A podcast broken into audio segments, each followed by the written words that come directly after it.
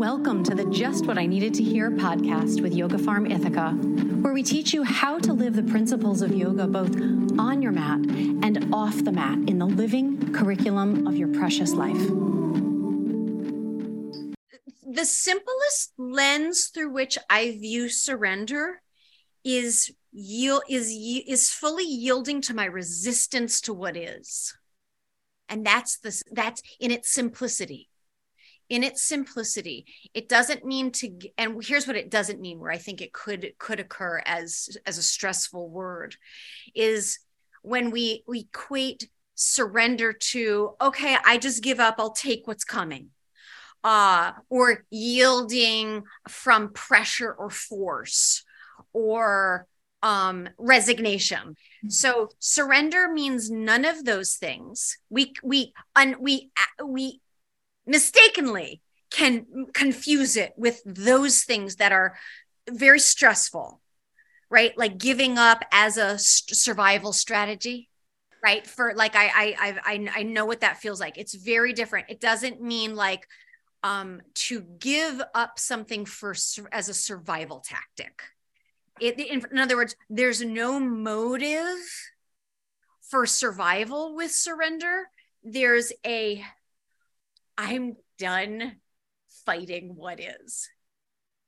And there's it it it will feel like fresh air coming in because it takes so much energy to resist and fight what is that surrender is like okay i'm i'm i just i i like lay back in the ocean like i give i give up but with a laugh it's like you got me. I and Adyashanti says, um, most surrender comes to us when we've exhausted ourselves. And it's what we what if we exhausted most surrender comes through us when we've fully exhausted ourselves. Meaning when we give up the resistance, we give up the fight, we give up, it shouldn't be like this. And when we relax into this is what is, it doesn't mean becoming a doormat either yeah. to someone or a circumstance. No, no, no, no, not that either. Okay. It just means I'm the thought this shouldn't be happening ceases. And then there's a shift inside. When we really want our freedom, you know, I, we have it's important to refresh our posture and do we do we want safety and comfort or do we want freedom and, and truth and freedom? And really check in regularly on that because a lot of times we say oh yeah i want freedom and truth. I want freedom. I would like freedom and truth. Are you sure? It's going to cost you your it's going to cost you everything. It costs you your your comfort. It costs you your security. It costs you everything that we're attached to. It can cost you your reputation it can cost you your life and i don't mean like by being dead. I it, it, it could and yet it can simply mean the the life as you are very used to it. So when we say yes to okay i'll i'll take the red pill right? Buckle up. Buckle up. I remember going to a also a, um, a, a 10 day program with Byron Katie and the last day the exercise was we've been doing like inquiry for days and it was really great. I went with the intention i wanted my mind scrambled like i really really wanted it scrambled. And you know um and i played full out like no watch no phone no clock like there were no clocks anywhere. It's like you just didn't know what time it was you know it was great. And inquiry out the wazoo constantly. And the last day the inquiry question was something to the effect of what do you imagine would be your worst nightmare to go home to? now, this is a pretty big question, right?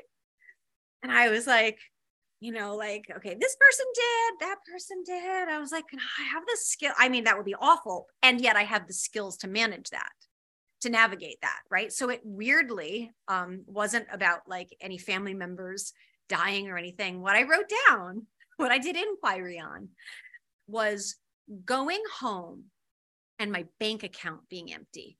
I'm a single mom at this point and um, what had me have the money at the time to go to the school was and I got the money four days before the school, and I had my gaze fixed on for a year solid. I'm going to that school on that date. No idea how. And my dad died and left me just enough money to go to the school and have, for once, and you can imagine as a single mom, I was, I was living check by check.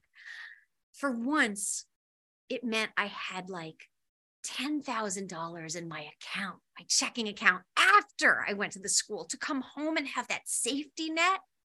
Unheard of. what do you think happened? well, I got home and there was the mail.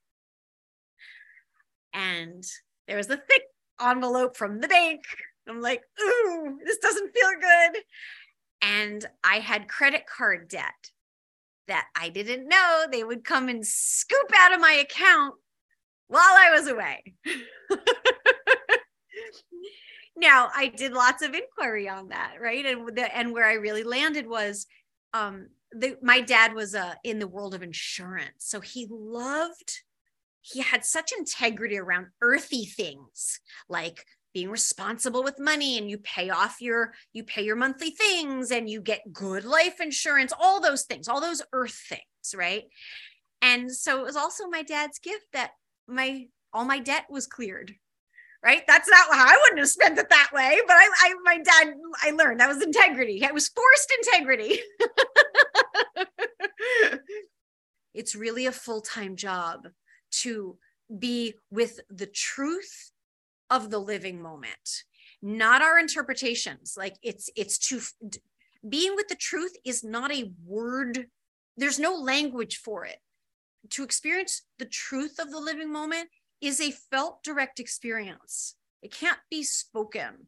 So we are we will be if we really want to live by something we can we're assured we're promised to continually to be given opportunities to to evolve and grow ourselves continuously, especially if you said yes to the path of freedom and truth versus the path of comfort and safety and security. And and and again, like I said earlier, it's important to keep checking. Sometimes I can find in different points in my life where things were harder. It was easier to be wedded to the path of truth and freedom and it can be very alluring when life is comfortable to fall out of that. So, so just, just know that.